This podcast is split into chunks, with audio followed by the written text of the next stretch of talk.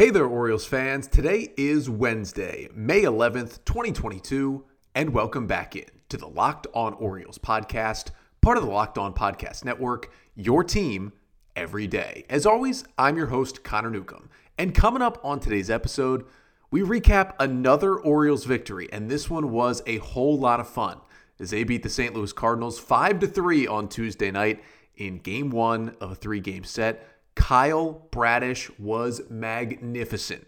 11 strikeouts and 7 innings of strong work, and the Orioles take game 1. I'll give you the 5 things you need to know from that one. Then, a little history lesson here on the podcast because the Orioles started a series in St. Louis on Tuesday night for the first time since 2003, and it was their first trip ever to the new Busch Stadium, which was built in 2006. So we'll take a look back at 2003, the only other time the Orioles have played in St. Louis, and what that series looked like and what the team looked like back then. A little uh, trip down memory lane here on today's episode.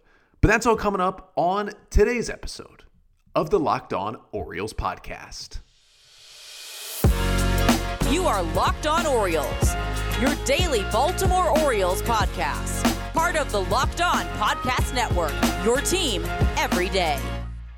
So, on today's episode, we got to start with what was another just incredibly fun Orioles win. And as we get to that today, this episode of the Locked On Orioles podcast is brought to you by BlueNile.com. And really just a, a great place to go and find that perfect piece of jewelry for someone special in your life. Again, that is BlueNile.com. And before we get to the episode, just want to thank you, the listener, for making Locked on Orioles your first listen of the day. You know the spiel. You know, if you listen on any platform, leave a rating and a review. It really helps. We're here Monday through Friday every week during the regular season. We're here on YouTube as well. Make sure to like, comment, subscribe to the YouTube page, Locked on Orioles. But specifically wanted to thank you because, you know, we get a weekly reports uh, from just listenership across the network here on the Locked On Podcast Network every week. And the report that we got on Monday here, the first time ever in the history of Locked On Orioles, I've been hosting this podcast since January of 2020. First time ever that this podcast was in the top 10 listenership among all Locked On MLB podcasts. Yeah, the Orioles might be a bottom 10 team in the league, but we've got a top 10 listenership, and that is all thanks to you guys. Thank you so much for tuning in to the pod and making Locked On Orioles your first listen of the day. And for your first listen today, Orioles 5, Cardinals 3. The O's have now won seven of their last 10 games. And boy, was it fun to see the O's take game one of the three game set in St. Louis on Tuesday night. And let's start with the five things you need to know from that one. And of course, where else can you start than with Kyle Bradish? who absolutely dominated, dominated the St. Louis Cardinals on Tuesday night. In his third career start, Bradish's final line seven innings, two runs allowed on four hits, 11 strikeouts, no walks, and one two run inside the park home run that he allowed in the sixth inning. That was the only runs he gave up on the day as Harrison Bader got himself a two run inside the park home run. Bradish allowed only six hard hit balls. He threw 90 pitches and has a 4.24 ERA through his first three starts. And really, just incredible stuff from Kyle Bradish. He is just the second pitcher in Major League history to have 11 strikeouts and no walks in one of his first three career starts. The only other pitcher to do that Stephen Strasburg. And uh, I know Strasburg's had a little bit of injury issues lately, but I would say Strasburg went on to have a pretty, pretty good Major League Baseball career.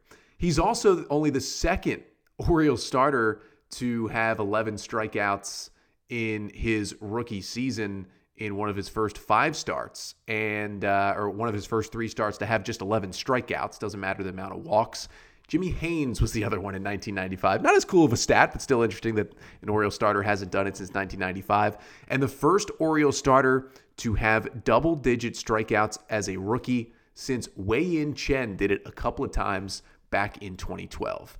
Kyle Bradish was just unbelievable on Tuesday night. Let's break down what made him so good. First of all, he threw 90 pitches. We know he has four pitches, but he was basically a four pitch pitcher, or I should say, he was basically a two pitch pitcher on Tuesday night. Of his 90 pitches, it was 43 fastballs, 32 sliders, and then he threw eight changeups and seven curveballs. So, yeah, he tossed them in there from time to time, but the pitch was the fastball and the slider. And those things were dominant. About 48% fastballs. He averaged 95.3 miles per hour, which is up a whole mile per hour from his year long average so far. And he hit 98 with one of his pitches, topped out at 98 on the fastball. That was the hardest pitch that he has thrown all season. He got five whiffs on his fastball. He was in the strike zone all day, getting a lot of strikes with that pitch, 42% CSW. It was fantastic. But the slider, my goodness, the Kyle Bradish slider. He had nine whiffs on that pitch for a total of 14 whiffs on the night in his 90 pitches. Nine whiffs on the slider on 20 swings. Also, seven foul balls. He got five called strikes with that pitch, 44% CSW, threw it 36% of the time thing was unhittable. I mean, the best AB I saw was against Nolan Arenado early in the game. There was a slider on the outside corner for a called strike one, then gets a swing and a miss on a slider down and away, then another swing and a miss on a slider down and away for a three pitch strikeout with three sliders to Nolan Arenado, who was named National League Player of the Month for the month of April. He has been dominant at the plate this season, and Kyle Bradish just made him look like he was. a replacement level hitter, basically, at the plate. I mean, Bradish was ridiculous on the night. And I got to say, the thing that impressed me most out of Bradish was what happened in the sixth inning. So he's through five scoreless. His pitch count was right around 60. He was dominating. He comes back out in the sixth, and he's got the bottom of the order. Seven, eight, nine. Molina Bader and Brendan Donovan were due up in the sixth inning. You're thinking, all right, he's going to cruise to the bottom of the order, get through six. As day will be done, it'll be great. He goes ahead 0 2 on Yadier Molina, and he just leaves a fastball down the middle on 0 2. Too much of the plate. Molina socks it into right center field for a leadoff double. So he regathers himself. He gets ahead of 0 2 on Harrison Bader, hangs a slider right down the middle.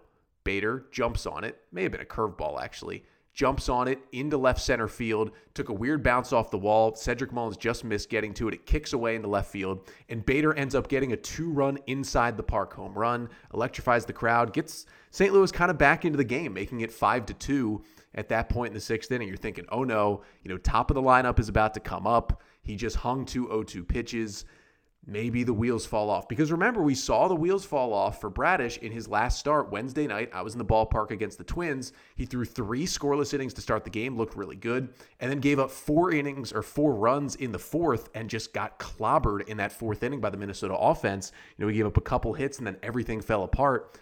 This time it was different. He locked down, he strikes out Donovan, he strikes out Tommy Edman, and he strikes out Paul Goldschmidt one, two, three after that to strike out the side and finish the inning. And I thought, hey, he's going to end it on a high note. Great job. No, no, no. He was back out for more to retire Arenado, Juan Yepez, and Tyler O'Neill in the seventh inning to get through seven. It was just ridiculous what we saw from Kyle Bradish today. Fastball and slider were just at a different level. Man, if this, you know, I saw a good tweet about this. Forget. Apologize to whoever tweeted it. Forget who I saw it from. But if this is the Orioles' third best pitching prospect, this team's going to be really good. And he is, with obviously Grayson Rodriguez and DL Hall ahead of him. Man, that was fun to watch. Second thing you need to know is that the Oriole offense showed up in this one as well. They had five runs on 11 hits, and the leader was Cedric Mullins. How about a four hit day for Cedric, his first of the season, as he goes four for five, had a two run homer to open the scoring back in the third inning off of Cardinals starter Packy Naughton. And that ball was crushed. I mean, that ball was crushed back in the third inning for Cedric Mullins. Um, he just clobbered a ball lefty lefty and it's been so cool to see him continue to hit lefty lefty since he's become a full time left handed hitter. 101 miles per hour off the bat, 404 feet. That ball traveled to right field for a two run homer. Ended up with three other singles on the day. and you know didn't crush the ball every other time he was at the dish, but you know did end the day with two hard hit balls, had the home run and a four for five. Also stole a base. Big day for Cedric at the plate. Third thing you need to know: Tyler Nevin hit his first home run of the season, second of his career. Of course, he had one in that final series of the year in Toronto when he came up late in 2021, but.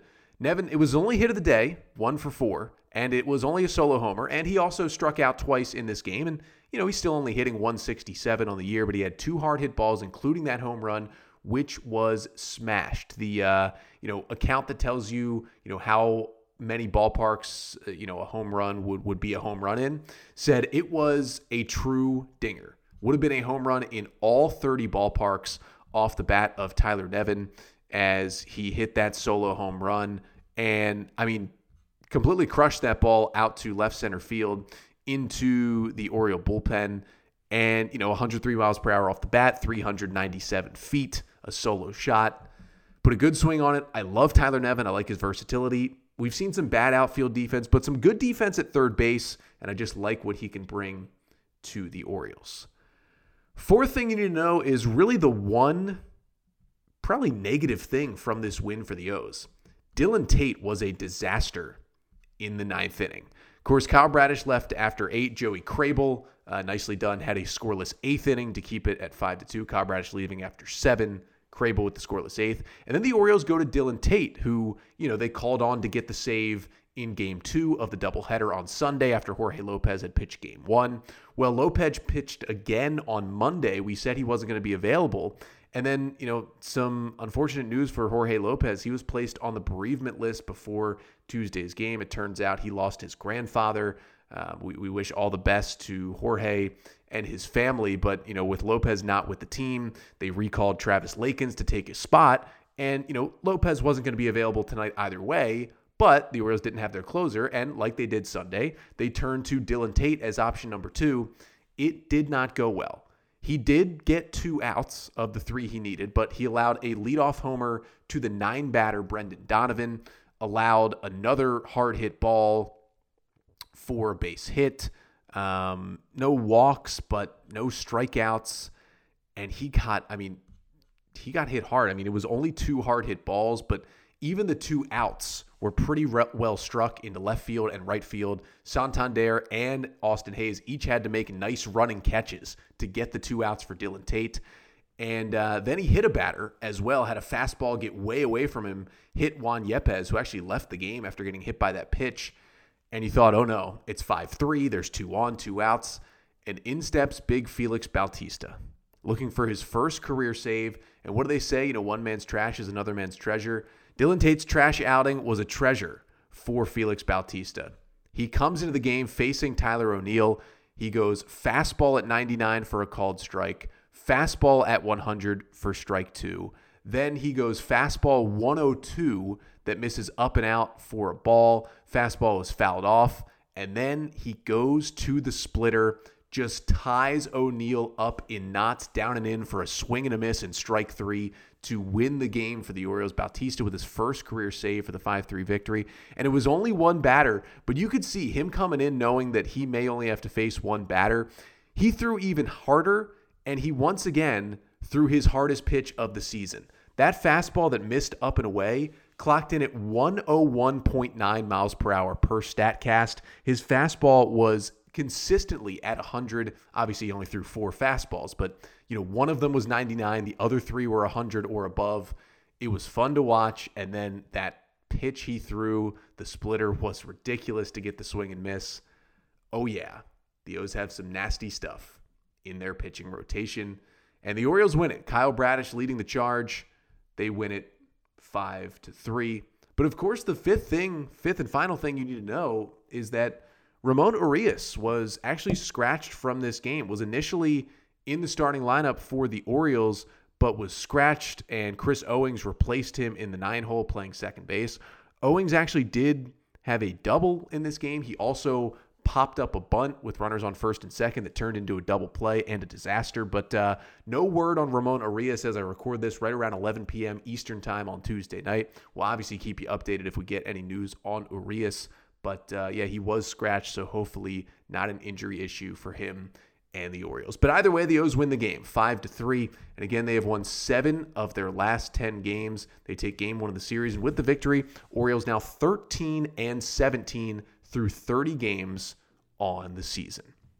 But it was the O's in St. Louis on Tuesday night, something we haven't seen a whole lot of.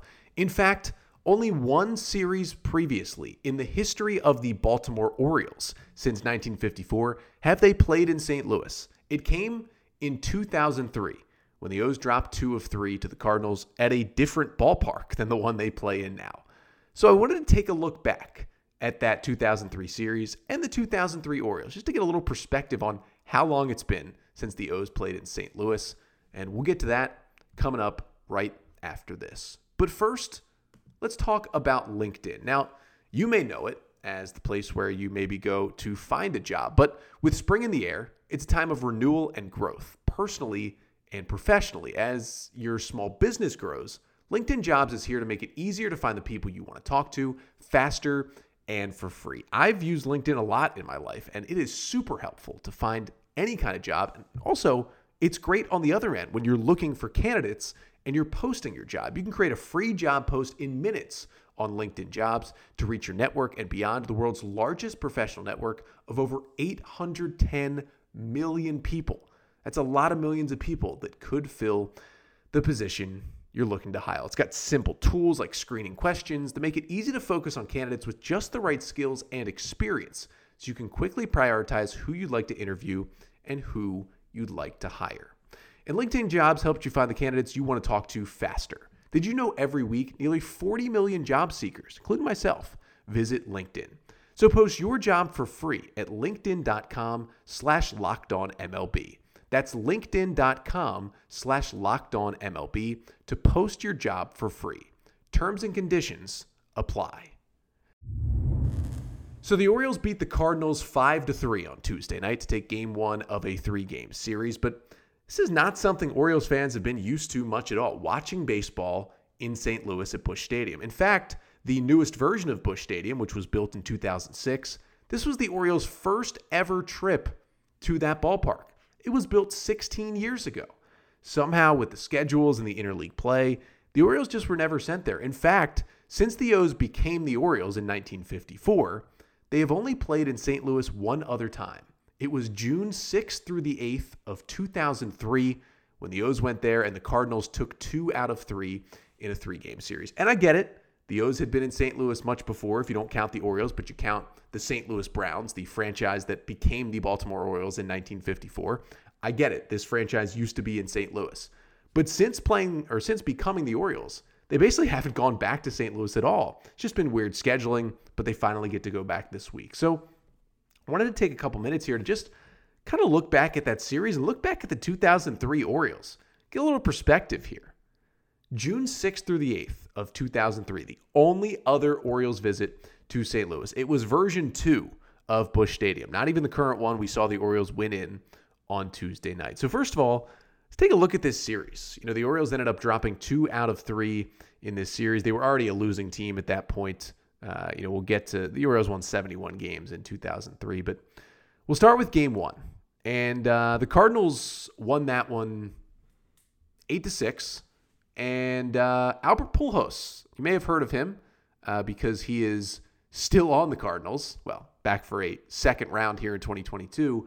But uh, he had a three RBI double off of Jorge Julio. Remember him from the Orioles in the eighth inning that uh, put the Cardinals up eight to six and helped them win that game. The Orioles starting pitcher in Game One was a man named Rick Helling, who I had never heard of before doing this research for this podcast. Rick Helling through four innings, allowed five runs on seven hits with three Ks and three walks. Rick Helling played one season for the Orioles. 2003, he made 24 starts. He had a 5.74 ERA. The Orioles released him in August. He then signed with the Florida Marlins, had a 0.5 ERA in 11 relief appearances down the stretch for the Marlins in 2003, made their postseason roster, and oh, yeah, helped the Marlins win a World Series in 2003. So shout out to Rick Helling for getting that World Series ring. But uh, I had legitimately never heard of the man. But uh, that is who started game one the last time the Orioles were in St. Louis. Game two, well, that was the Oriole victory. The O's won the game 8 to 1. Deivi Cruz had two home runs in the game, and he actually had maybe the best three game series of his career, or at least the best three game series as an Oriole. He was only an Oriole in 2003. Cruz went 8 for 13 with three doubles, three homers, and seven RBIs in the three game series. He clearly liked playing in St. Louis. But the Orioles, you know, got good offense. Also won the game because everyone's favorite Oriole, tongue in cheek, Sidney Ponson threw a complete game, one of his four complete games that season. Nine innings, eight strikeouts, just one run allowed as the Orioles beat St. Louis in game two. And then game three, a wild baseball game in which St. Louis won it 11 to 10 to win the series. Scott Rolen hit a grand slam in the sixth inning off of Rick Bauer to give the Cardinals the lead. And really, what I wanted to do here is just read off the lineups from that game three, the last time the Orioles played in St. Louis before Tuesday night. Here is your Cardinals lineup with Matt Morris on the hill. Didn't know who that was. Miguel Cairo leading off playing second. JD Drew is in right field hitting second. Albert Pujols is hitting third and playing left field. You can't imagine that now. Jim Edmonds in center hitting fourth. Scott Rolen playing third base hitting fifth. Edgar Renteria at short hitting sixth. Tino Martinez at first base hitting seventh. And Mike Matheny, the manager of the Royals now, who the O's just took two of three from over the weekend, was catching hitting eighth. And of course, Matt Morris, the starting pitcher, batting ninth. Your Orioles lineup for the last time they played in St. Louis before last night. Brian Roberts leading off playing second. Luis Matos in center field hitting second. Melvin Mora in left field hitting third. Jeff Conine at first base hitting fourth. Jay Gibbons in right field hitting fifth. Tony Batista playing third base with that crazy batting stance hitting sixth. The man of the hour that day, Deivi Cruz, played shortstop and hit seventh.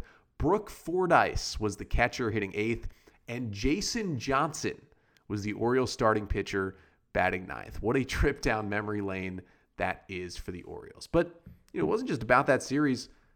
We're throwing it back to 2003. I wanted to take a closer look at that 2003 Orioles season because yes, it was just one of those seasons in the 15-year stretch, 98 to 2011, where the Orioles had losing years. But I want to take a look at kind of who stood out, who did what on that 2003 team. Coming up here in just a second. But first, let's talk about Built Bar because if we go back to 2003, you probably wished you had some Built Bars to watch the Orioles because you needed a little more enjoyment out of your snacks while you were sitting down to watch the O's lose 91 games in 2003. But now you do have Built Bars. And not only that, the Orioles are winning some baseball games now. So you can enjoy a Built Bar and you can enjoy some Orioles baseball. Of course, the Built Bar is the best tasting protein bar on the market. Why? Because it tastes just like a candy bar. It is the most delicious protein bar on the market. All the bars covered in 100% real chocolate, all the bars with 17 grams of protein. They got these great flavors like peanut butter brownie, mint chocolate. They got fruit flavors like cherry and others. They're delicious. They give you the, the, the energy you need. They give you the great taste you need. It's like, again, eating a candy bar. You keep thinking Built Bar can't keep getting away with this, and they continue to do it with these delicious protein bars. So if you want to get your hands on some Built Bars or any of their other products, head to built.com. And if you use the promo code LOCKED15, you'll get 15% off your order. Again, that is promo code LOCKED15 for 15% off at built.com. So the Orioles beat the Cardinals on Tuesday night 5 to 3, first time in St. Louis since 2003. And we talked about what the O's and the Cardinals did in that last series in June of 2003, but wanted to finish off the pod today just taking a look back at the 2003 Orioles, that last group of 25 to travel to St. Louis to play the Cardinals. First of all, that team went 71, 91, and 1, finishing in fourth place in the AL East. They had a winning record through April and then things just kind of fell apart as they seem to do for that area of Orioles teams. But Mike Hargrove was the manager, Mike Flanagan was the GM that year, and 2003 probably most famous for opening day. You know, it was good for one day of the season. That was, of course, the famous snow game where the Orioles hit the walk-off in the 13th inning, playing through the snow early in the game in 2003.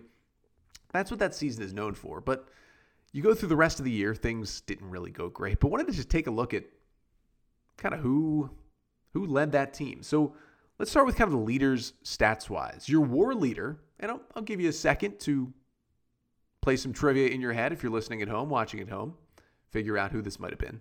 But the war leader was Melvin Mora, 4.7 war according to baseball reference. He had kind of his breakout year with the Orioles in 2003. He was fantastic at the plate and in the field that year. Of course, he led the team in batting average as well at 317.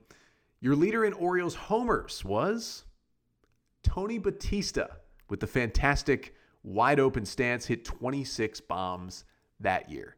Oriole leader in doubles, the Rule 5 pick legend Jay Gibbons with 39 doubles. He also led the team in RBIs. He was the only guy to hit 100. He had exactly 100 runs batted in in 2003. And then your Oriole leader in stolen bases, this one a little bit easier. It is, of course, Brian Roberts, who stole 23 bags for the O's in 2003. Well, the offense was okay, it was so so, was up and down. The pitching staff, well, it followed the pattern of a lot of pitching staffs in the mid 2000s. Not good for the Orioles. Your innings pitch leader was the aforementioned Jason Johnson, who started the final game of that series in St. Louis. He threw 189 and two thirds innings for the Orioles.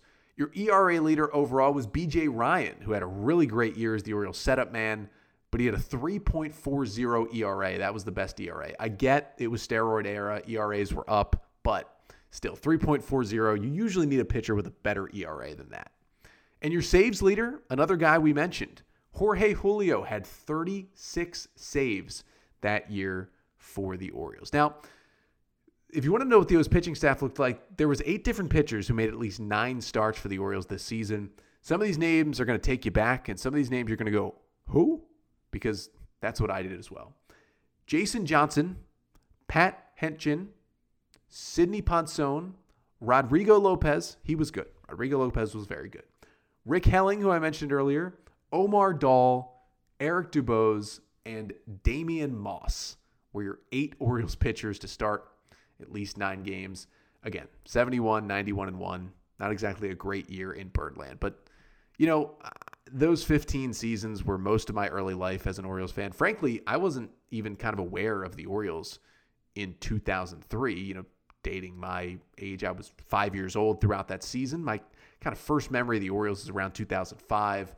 So there's some of these guys I don't even remember watching playing back then. Obviously, the guys like Mora and and Gibbons and BJ Ryan and, and Jorge Julio I, I saw later on, Ponson as well. But yeah, it was some darker days. And it kind of does put in perspective the current Orioles going to St. Louis because, yeah, maybe, you know, we count it as somewhat successful. If the Orioles win 71 games this year, I'm pretty pleased with that after winning what feels like none, but actually 52 you know, last year. If they do a 19 game improvement, that's great. But the way they go at it, the Orioles had some veterans, had some solid pieces, but just no pitching and things fell apart. If the O's can win 71 games this year, building things up with guys like what we saw from Kyle Bradish on Tuesday night, I would uh, I would definitely take that as a much more positive spin in getting out of this rebuild. But That'll do it for today. Do have an update here right at the end of the pod on Ramon Urias. Mentioned that he was scratched late from the Orioles lineup on Tuesday.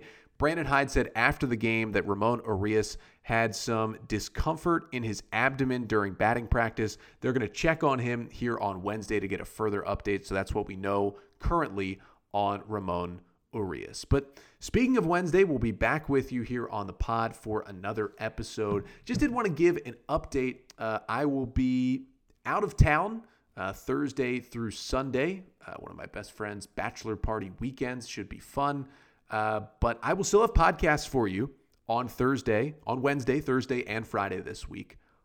But the Thursday, Friday episodes coming up after this one, we will not have game recaps in those episodes. So I will not be recapping game two or three of this St. Louis Cardinals series. Uh, we will have interviews banked for the next two episodes. On tomorrow's episode, Andy Kostka is joining us, one of the new Orioles beat writers for the Baltimore Sun. He was in Norfolk on Tuesday night watching DL Hall be pretty impressive in his AAA debut. We'll talk to Andy about that, and we'll talk to Andy about the Orioles offense seemingly waking up here in the month of May and helping them play some much better baseball. That's coming up on tomorrow's episode. And then on Friday, we'll do a preview of the Orioles Tigers series happening in Detroit. Scott Bentley, the host of Locked On Tigers, will join us for a crossover episode to take a look at why we thought Detroit would be a year ahead of the Orioles in the rebuild and would really be playing well this year, but why that hasn't been the case so much so far for Detroit in 2022. But again, first, we're back tomorrow with Andy Kostka of the Baltimore Sun. But until then, I'm Connor Newcomb, and this has been the Locked On Orioles podcast, part of the Locked On Podcast Network.